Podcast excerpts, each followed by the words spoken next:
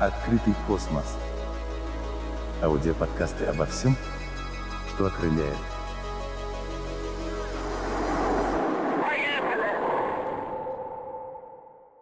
Я приветствую всех, кто слушает меня сейчас. В год 60-летия первого полета человека в космос интересно задать вопрос, для чего нужно изучение космоса? Вроде бы уже должно быть всем все понятно, что без достижений в космонавтике мы бы не имели те прекрасные возможности, качества жизни, которые мы сейчас обладаем.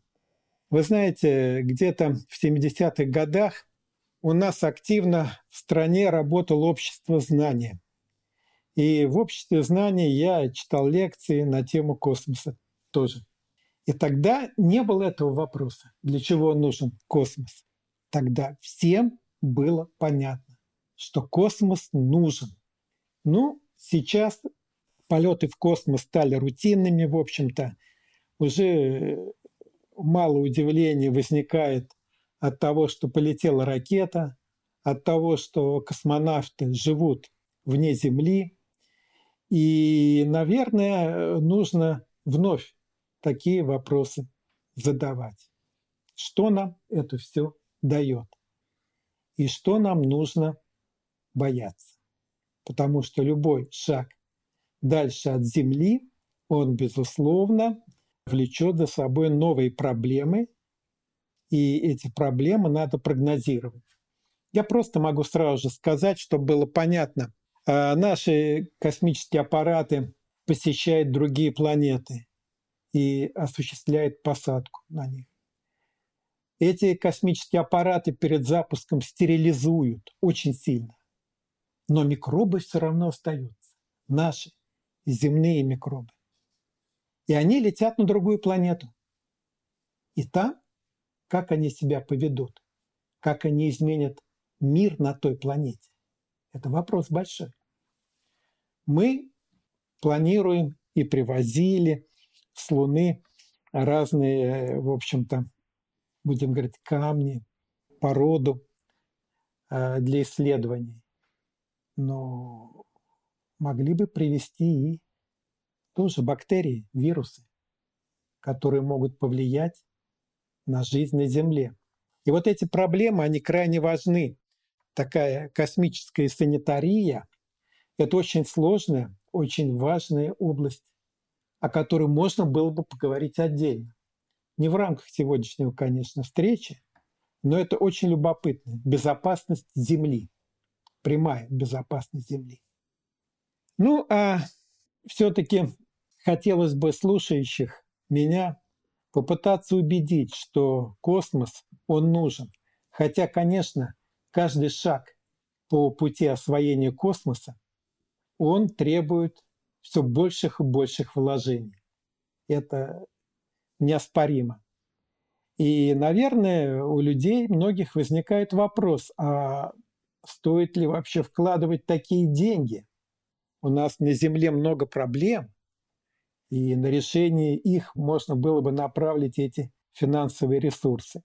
Так вот, э, я бы выделил четыре главные позиции, для чего нужно изучение космоса. Это повышение качества жизни, причем качество жизни не отдельной страны, а людей вообще живущих на Земле. Хочется сказать, что сейчас уже 80 стран вступили в космический клуб. 80 стран имеют свои спутники.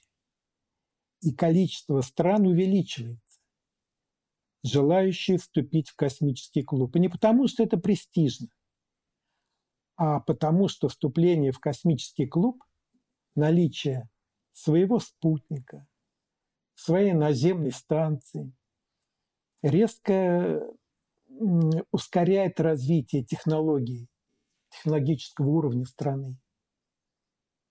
И вот, наверное, можно вызвать улыбку – но вот такие страны, как Шри-Ланка, остров Цейлон, Бирма, они тоже вступили в космический клуб.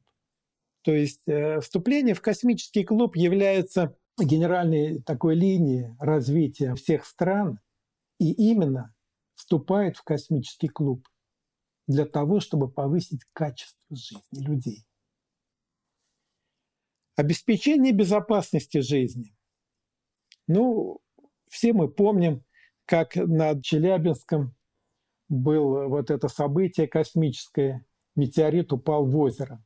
При этом был такой взрыв, что, в общем-то, очень много людей на большой площади это ощутили. Почему? Почему мы не создаем вот такую коллективную систему безопасности? И это не единичные случаи. И раньше на Землю падали метеориты, и были крупные метеориты. И эти метеориты изменяли жизнь на Земле.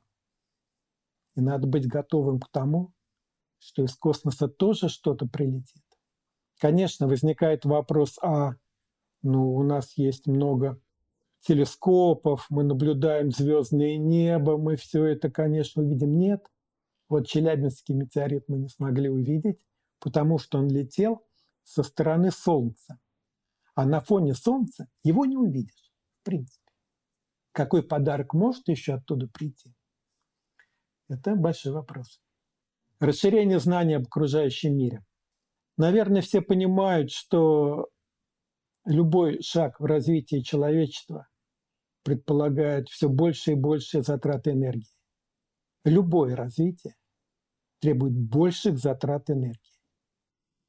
Ну, какие мы используем энергетические способы развития?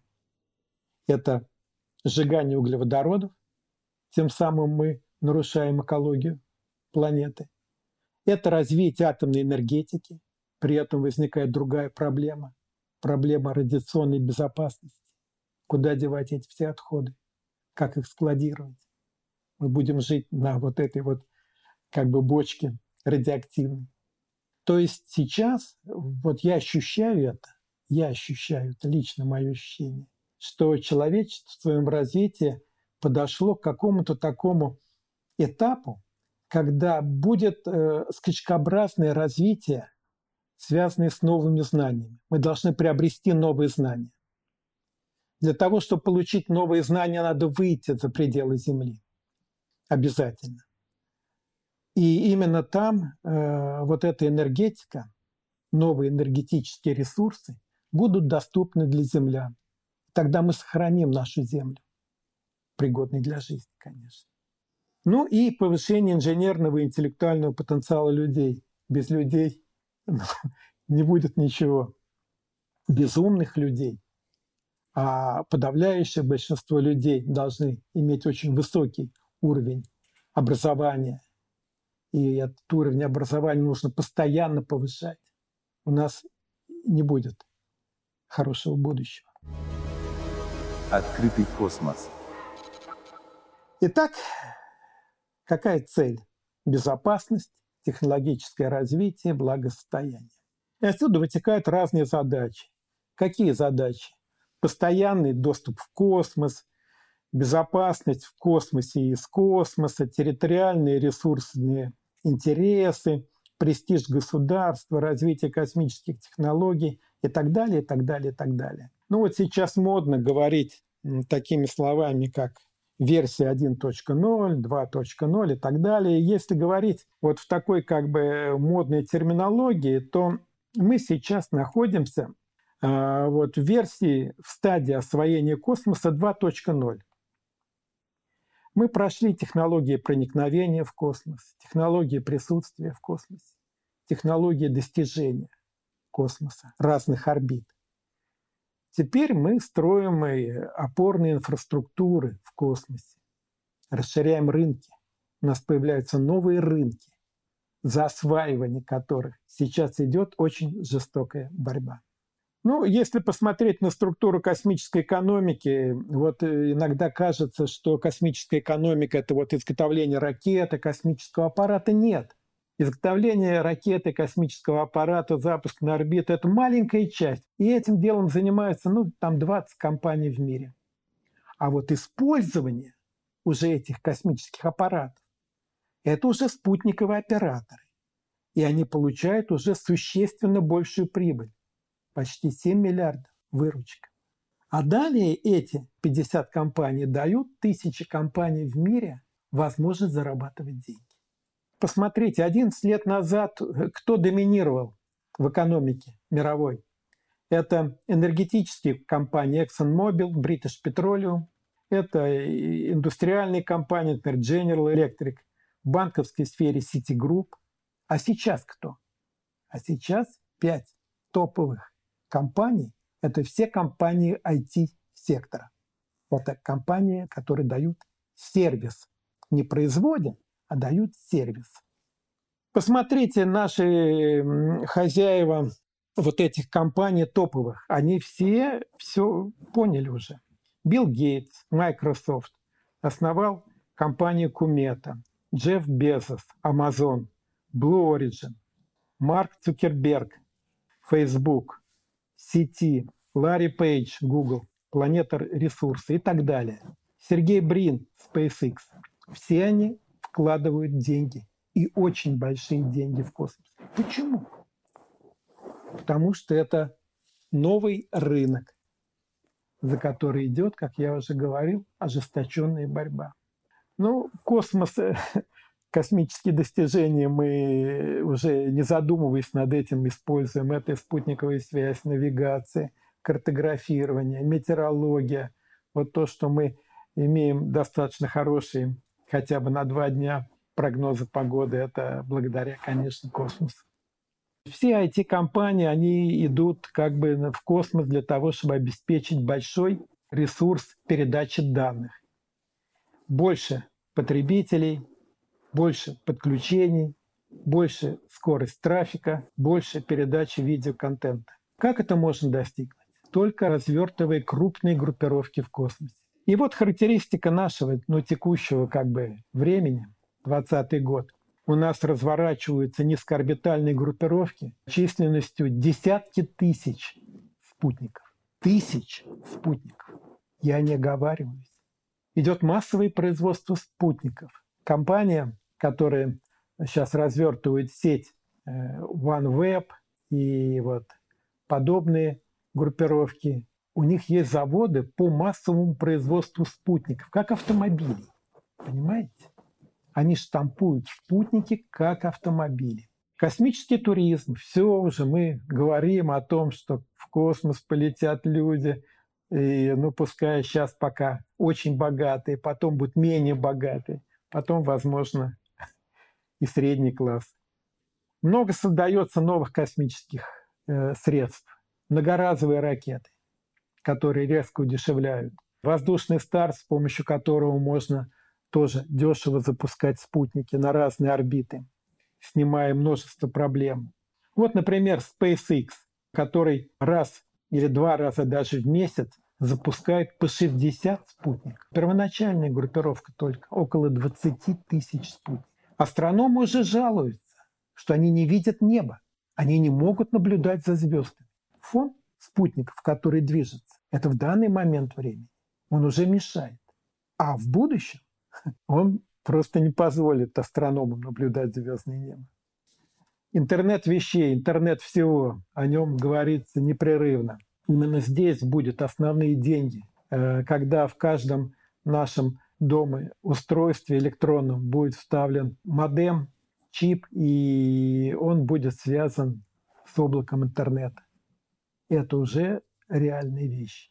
И к этому очень быстро идет. Через пять лет это уже будет обычное дело. Именно это будет давать доход и Google, и Facebook, и Amazon, всем вот этим IT-компаниям.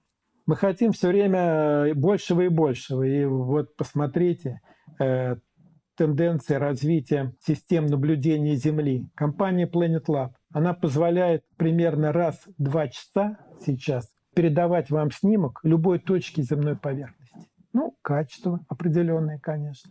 Но это только начало. Потом вы можете видеть Землю, любую точку Земли в любой момент времени. И мало того, это может быть потоковое видео.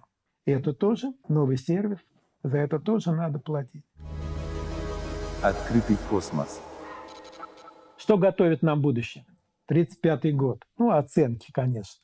Падение стоимости доставки грузов на околоземные орбиты уменьшится на 1-2 порядка, в 10-100 раз. Доступность возрастет принципиально. Космическая добыча ресурсов и топлива, добыча 90-99% необходимых материалов в космосе. У нас уже не хватает редкоземельных металлов. Где их взять? А они все вот в чипах, микроэлектронике нужны, в процессорах. Откуда их взять? И сейчас уже начинают говорить о том, что давайте мы будем э, ловить астероиды, их как-то подтягивать к планете Земля и, в общем, использовать эти ресурсы. Ведь э, огромное количество астероидов, которые целиком состоят из редкоземельных металлов, из платины. И это является очень интересным направлением бизнеса. И я вам скажу так, что уже, наверное, где-то 15 лет назад я разговаривал с одним предпринимателем, он э, юрист, правовик в области космического права, Артур Дьюла из Соединенных Штатов Америки. Он получил первую лицензию на добычу минеральных ресурсов в космосе. Правда, ему дала эту лицензию какой-то штат, но у них ведь другое законодательство. Он говорит, все, я могу добывать из космоса ресурсы. И это резко нарушает весь баланс космического права, потому что всегда мы базировались на том, что космос – это общее достояние. И нельзя присваивать там ничего. Сейчас все это меняется, и сейчас вот эта точка, она является очень э, сложной как в правовом смысле, так и точкой, которая вызывает большие противоречия между странами. И вот сейчас Соединенные Штаты Америки ведут свою политику, что мы будем добывать ресурсы на Луне. Противоречит это в чем-то космическому праву. Ну, значит, космическое право устарело, значит, надо его менять. А какие ресурсы могут быть на Луне полезны для землян? Вы знаете, мы пока про Луну мало знаем. Вот, э, но вот этот э, гелий, о котором много говорили, который является источником энергии, который можно доставлять на Землю, он э, является одним из, наверное, любопытных элементов вот этих природных ресурсов. Правда, его добыть очень трудно, очень затратно. Пока мы не знаем о составе лунных пород. Наверняка там есть какие-то скопления минералов Золото в каких-то областях. Возможно, и это тоже. Понимаете? То есть это все меняет. Меняет наше мировоззрение, меняет наши отношения. Космос все меняет. Причем эти изменения, они будут нарастать. И вот э, я думаю, не в 1935 году, а намного раньше мир изменится. Он будет другим. Вот, э, например, уже и японцы, и европейцы посылают космические аппараты на астероиды. Осваивается технология посадки на астероид, добычи какого-то там, ну, маленького пока вещества и порции вещества и доставка на Землю. Вы знаете, что существует теория пансермии, в рамках которой жизнь возникла на Земле за счет того, что вот эти молекулы, которые составляют впоследствии белковые соединения и все прочее, они были доставлены на Землю с помощью метеоритов, которые падали на Землю. Именно они породили жизнь. Так что теория пансермии, она, в общем-то, активно развивается сейчас, и я думаю, что тут есть большая доля справедливости. Открытый космос.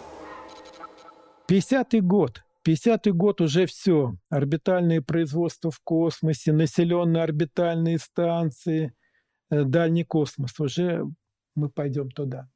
То есть вы думаете, к 50 году уже люди смогут жить на орбитальных станциях совершенно спокойно? Я думаю, что к этому придем. Понимаете? Вот э, вопрос очень хороший, и он затрагивает э, такую как бы дилемму. Нужно ли человеку лететь в космос? И у многих на этот счет ответ отрицательный. что космос нужно осваивать с помощью автоматических космических аппаратов. Потому что человек, как биологический объект, он не приспособлен для жизни в космосе. Ведь э, ну, на орбитальных станциях все-таки мы находимся около Земли. И это много снимает проблем. Да, есть невесомость. Ну, отработали какие-то технологии, человек может прожить год, потом он становится уже неработоспособным, э, он спускается в щадящих условиях на землю, его выносят на носилках, длительная реабилитация, и неизвестно, реабилитируется ли человек до конца. То есть даже невесомость. И то вносит свои проблемы. Радиация. Радиация – это, в общем-то, очень серьезный фактор.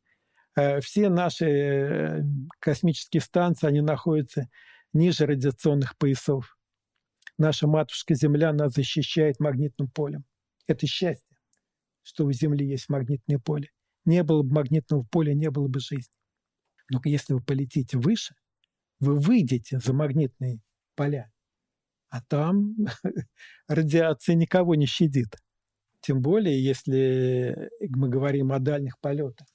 Но самое интересное, что ученые не знают, как повлияет на организм человека отсутствие магнитного поля вообще.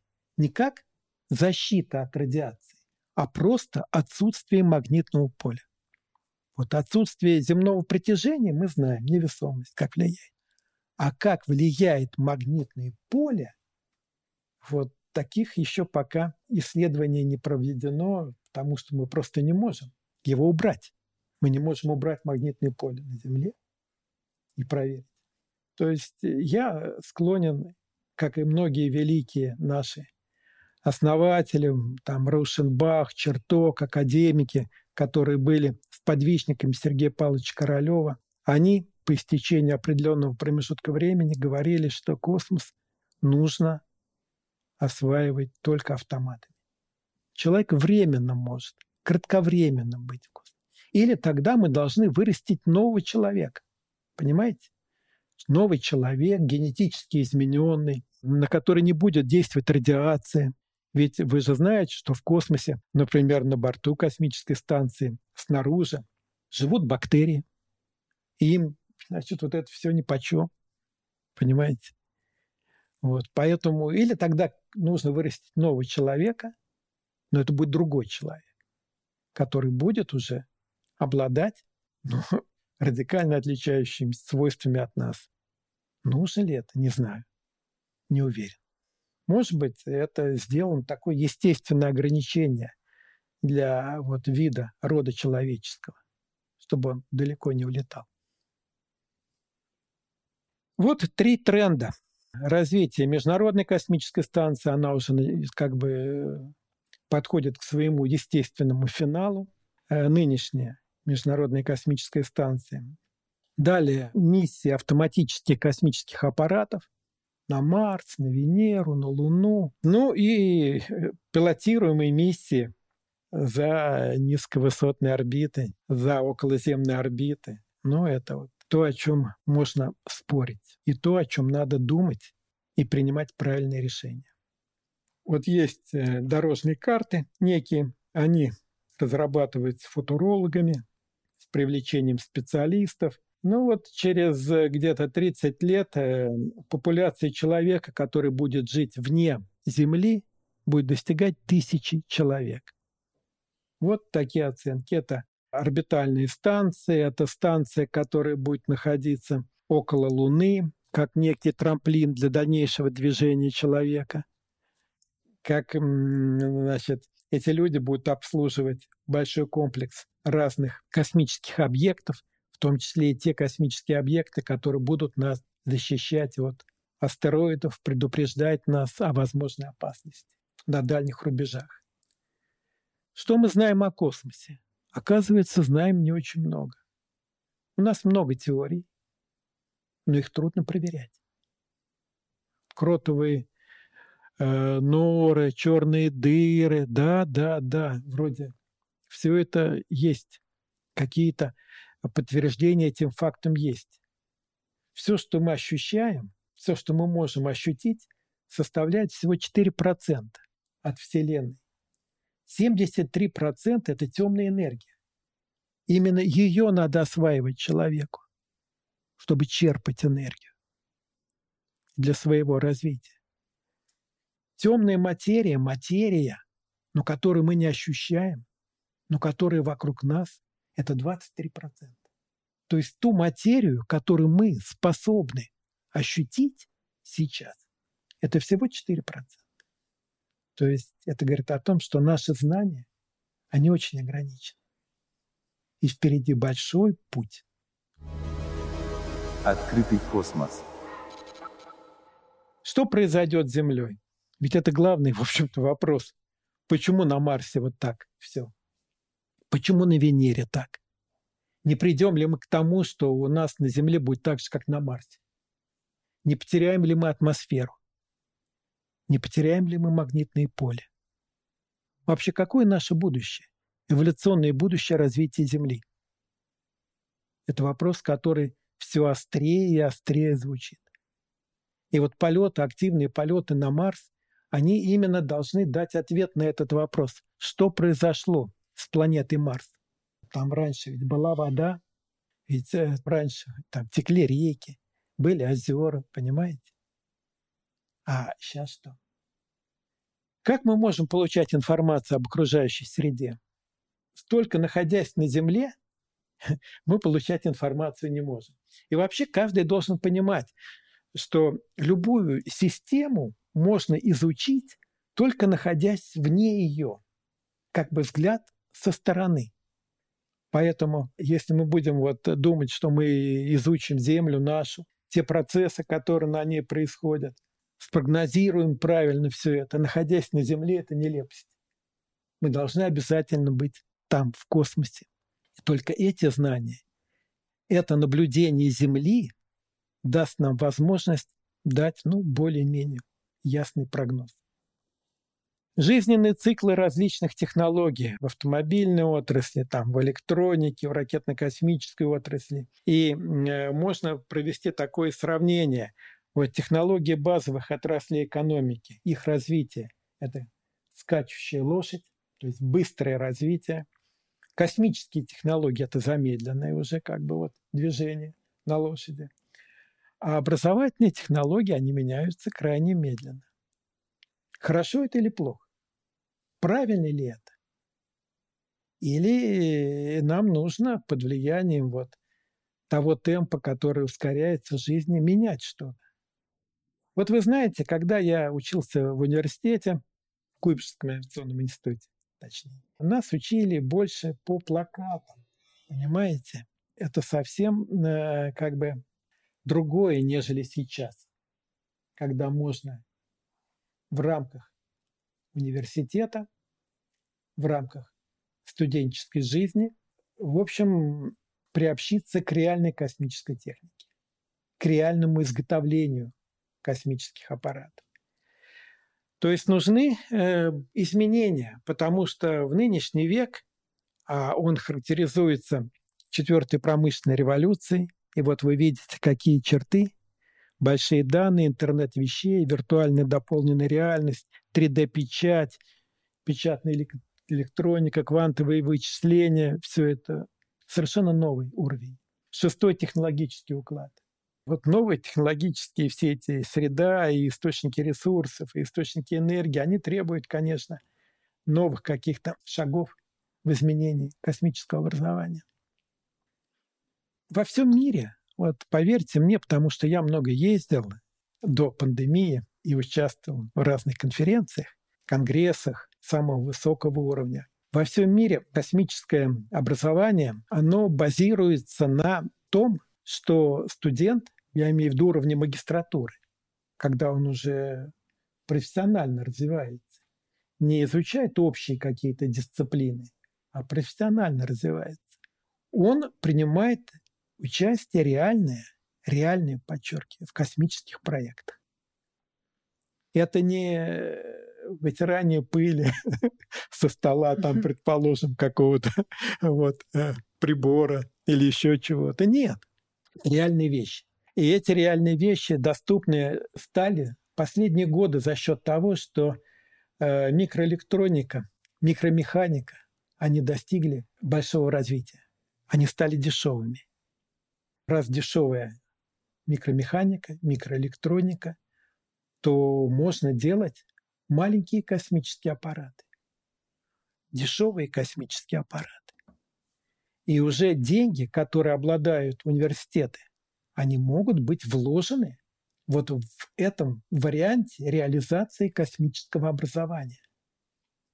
И вот э, появился такой термин наноспутник. Над ним многие смея, смеются.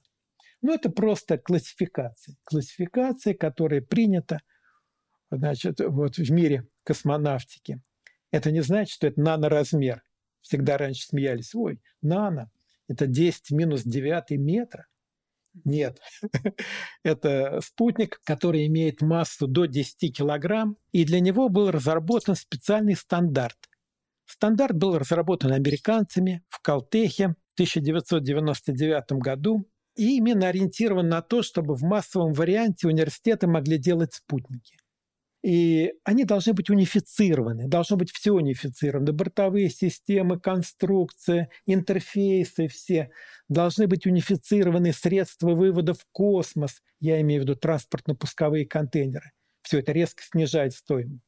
И вот э, стали такие вот градации спутников. Базовый элемент – один юнит. Это кубик, грань которого 10 сантиметров. Масса до 1 килограмма. Три юнита – это тройной кубик, условно говоря, параллелепипед из трех кубиков. Масса примерно 3-4,5 килограмм. Вот в нашем университете мы как раз и выстраиваем образование, именно соответствующее самым высоким мировым стандартам в области космической техники. И вот все студенты, которые проходят обучение у меня на кафедре, они все вовлекаются в работу, в реальные проекты и на протяжении вот магистратуры двух лет они могут реально увидеть плоды своего труда. Они могут увидеть свой спутник. Ну, в идеале запустить, конечно, в идеале получить результат, но вот сама причастность к реальному делу молодежь очень мотивирует. Вы знаете, вот у нас был выпуск магистратуры на кафедре, ну, они просто вот, вы знаете, совершенно другой уровень специалистов. Совершенно другой уровень. Команд молодых людей, улыбающиеся, радостные ребята, которые сделали первый наш спутник. Самсат 218D. Мы его запустили с космодрома Восточный в 2016 году во время первой пусковой кампании. Шесть человек, каждый из них был каким-то главным конструктором главный конструктор, там, предположим, который делал корпус спутника, главный конструктор, который прием передатчиком занимался. Ну вот, вот так все это было. Я хочу сказать, что спутник, наноспутник – это не игрушка. Это полнофункциональный космический аппарат. Полнофункциональный, который имеет все атрибуты абсолютно большого космического аппарата. Конечно, его характеристики слабее, чем большой аппарат. Он не может летать долго, потому что он изготовлен из коммерческих комплектующих, но который не имеет радиационной стойкости. Стоимость коммерческого, вот этого коммерческих комплектующих и комплектующих, которые имеют категорию Space, Military, не на один порядок, не на два порядка, а на пять порядков отличается по стоимости. Совершенно разный уровень. Ну и тем более, что они вообще недоступны. В условиях санкций, ограничений, тут вообще большие проблемы. И вот космическое образование, которое позволяет пройти в период как бы вот этого творческого такого развития молодого человека, в период, когда он находится в университете, от идеи, а мы обсуждаем идеи, какую задачу должен решать спутник, до запуска, это, конечно, превращает молодого человека действительно в талантливого инженера.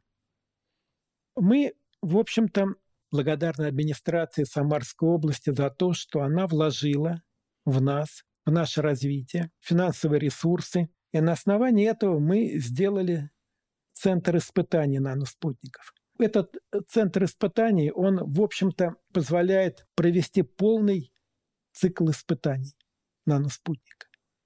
Но испытания наземные – это крайне важно. Не бывает много испытаний, бывает только мало испытаний. Я считаю, отличительной чертой э, нашего университета является то, что мы можем проводить полный комплекс испытаний. Таких небольших, конечно, по размеру, по весу космических аппаратов. В 2020 году мы выиграли грант министерства и создали лабораторию. Сокращенное название лаборатории космические исследования. И это позволяет нам привлекать очень большой коллектив и оплачивать хорошо работу большого коллектива талантливых людей. Мы взаимодействуем с академическими институтами, с физическим институтом Академии наук имени Лебедева, с Институтом космических исследований, с Институтом прикладной физики, все это Академия наук, с Институтом прикладной математики. И мы, в общем-то, двигаемся очень быстро. В следующем году мы думаем запустить очередной спутник, вот, который будет э, отличаться существенно характеристиками. Но, наверное, главная отличительная черта этого спутника будет стоять в том, что все бортовые системы спутника разработаны, изготовлены у нас, в нашей лаборатории, на нашей кафедре и испытаны нами. Вот это я буду считать, это очень главное. Открытый космос. И я бы хотел еще вот в оставшиеся там несколько минут, которые у меня есть, затронуть тему, которая, я считаю, крайне важна, это угроза из космоса. А для чего нам нужен вот такой высокий интеллектуальный потенциал в области космической техники? Угрозы из космоса действительно реальны. Большое количество объектов, которые опасно сближаются с Землей. И вот в 2004 году, но относительно недавно, был обнаружен объект, который назвали Апофис. Он имеет размеры 250-350 метров, и в 29 году, то есть буквально ну, скоро, он пройдет в непосредственной близости от Земли эти объекты очень трудно прогнозировать. Движение трудно прогнозировать. Поэтому вот рассчитать его движение с высокой точностью не имеем возможности. И если его условия пролета относительно Земли сложатся неблагоприятно, то на следующем витке движения, то есть в 2036 году, он уже может прилететь к нам. То есть существует не нулевая вероятность. Если в 2029 году, а он пролетит э, на уровне геостационарной орбиты, на которой находятся наши спутники связи, и если он попадет вот в такое маленькое-маленькое пространство, ширина которого, по оценкам, составляет всего 600 метров, то он приобретет такие параметры движения после прохода около Земли, что на следующем витке он может прилететь к нам. И нам надо готовиться. Нам надо готовиться. И были планы, существуют планы отправлять космический аппарат туда, на апофис, чтобы, в общем-то, а что повлиять на его как движение. Повлиять? Есть разные способы, поверьте мне, в том числе и как в Армагеддоне, взрыв атомной бомбы или там чего-то еще, ну то есть влияние такое, импульсное влияние. Есть разные. Можно покрасить астероид, например, одну сторону, например, черной краской, другой белой, и под влиянием солнечной альбеды изменяется отражение, и Солнце само будет э, уводить астероид. Ну, то есть есть очень много разных способов, но их не просто реализовать, поверьте мне. Открытый космос. Аудиоподкасты обо всем, что окрыляет